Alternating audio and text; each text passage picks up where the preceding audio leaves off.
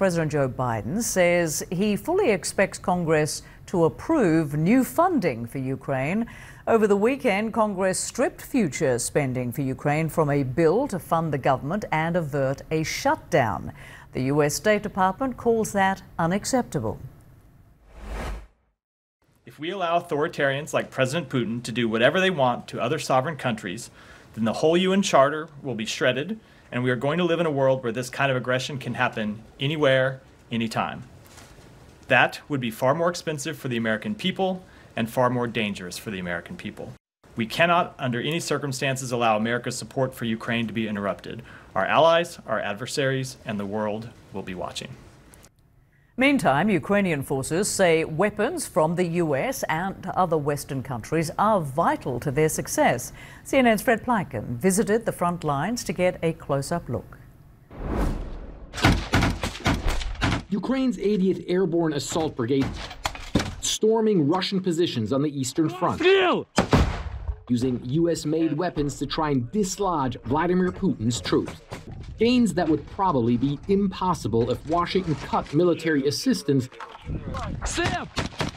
This soldier, whom we can only name as Vasil, tells me. I don't know what to say. That would be tough, he says. The troops say U.S. supplied weapons like this Browning heavy machine gun are helping them turn the tide because they're more accurate, more reliable, and more robust than what the Russians have.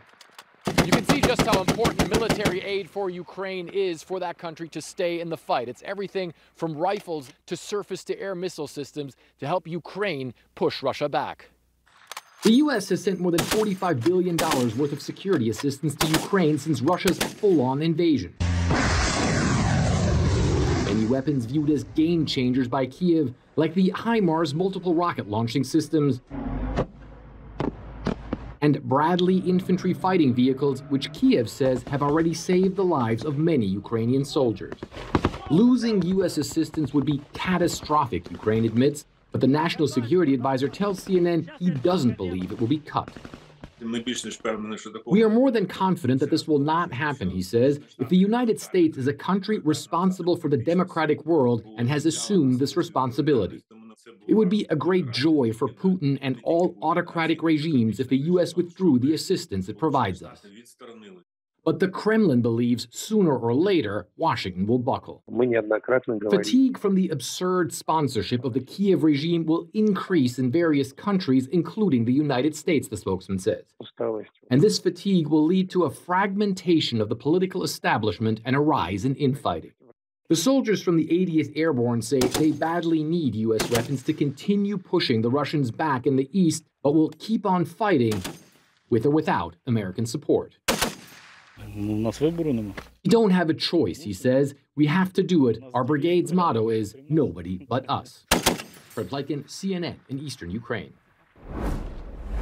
CNN's Nada Bashir is following developments live this hour from London. She joins us now. Good morning to you, Nada. So, what is the significance of Monday's meeting in Kiev, especially given the uncertainty over ongoing U.S. funding for Ukraine?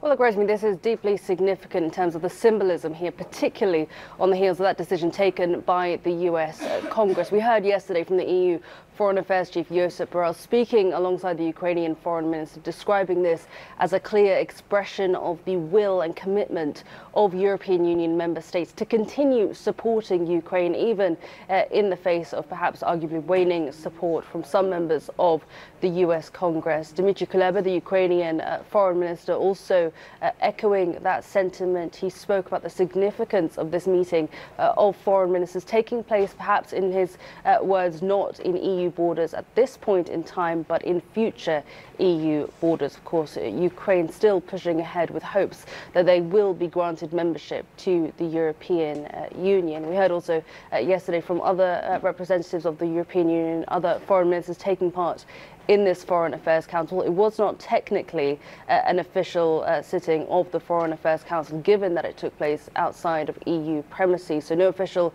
uh, conclusions or concrete agreements, but we did see some positive indications, particularly when it comes to Ukraine's hopes uh, to join the European Union. Take a listen uh, to this statement from the German Foreign Minister speaking yesterday. With this Foreign Council of EU foreign ministers, we are taking the European Union to where the heart of Europe beats strongest at the moment. Here in Kiev, here in Ukraine. Ukraine's future lies in the European Union, in our community of freedom, and it will soon stretch from Lisbon to Luhansk, with every village, with every meter that Ukraine liberates, with every meter where it saves its people. It also paves its way into the European Union. Now, in addition to proposals of continued and new funding for Ukraine from the European Union, uh, the EU's Foreign Affairs Chief Josep Borrell also spoke about this commitment, saying this was, uh, in some sense, the EU's membership uh, could be the biggest commitment that these member states could offer Ukraine at this current point in time. Meanwhile, Ukraine's foreign minister uh, said that, in their view, they believe this is moving in the right direction, that the Ukrainian government and EU leaders are on the same page when it comes to the prospect suspect of EU membership. That negotiations are, in his view, uh, potentially taking place before the beginning uh, before the beginning of next year. So that is certainly a positive indication from the European Union. But of course, there are stringent requirements in place for any nation seeking membership of the EU. Ukraine will be no exception to that. And we know that the EU has put forward at least seven recommendations for reforms to be made in Ukraine, including tackling corruption, money laundering, press freedoms, and minority rights. So there is certainly still a lot to work on there, but clearly a message of commitment, a message of renewed support from the EU for Ukraine.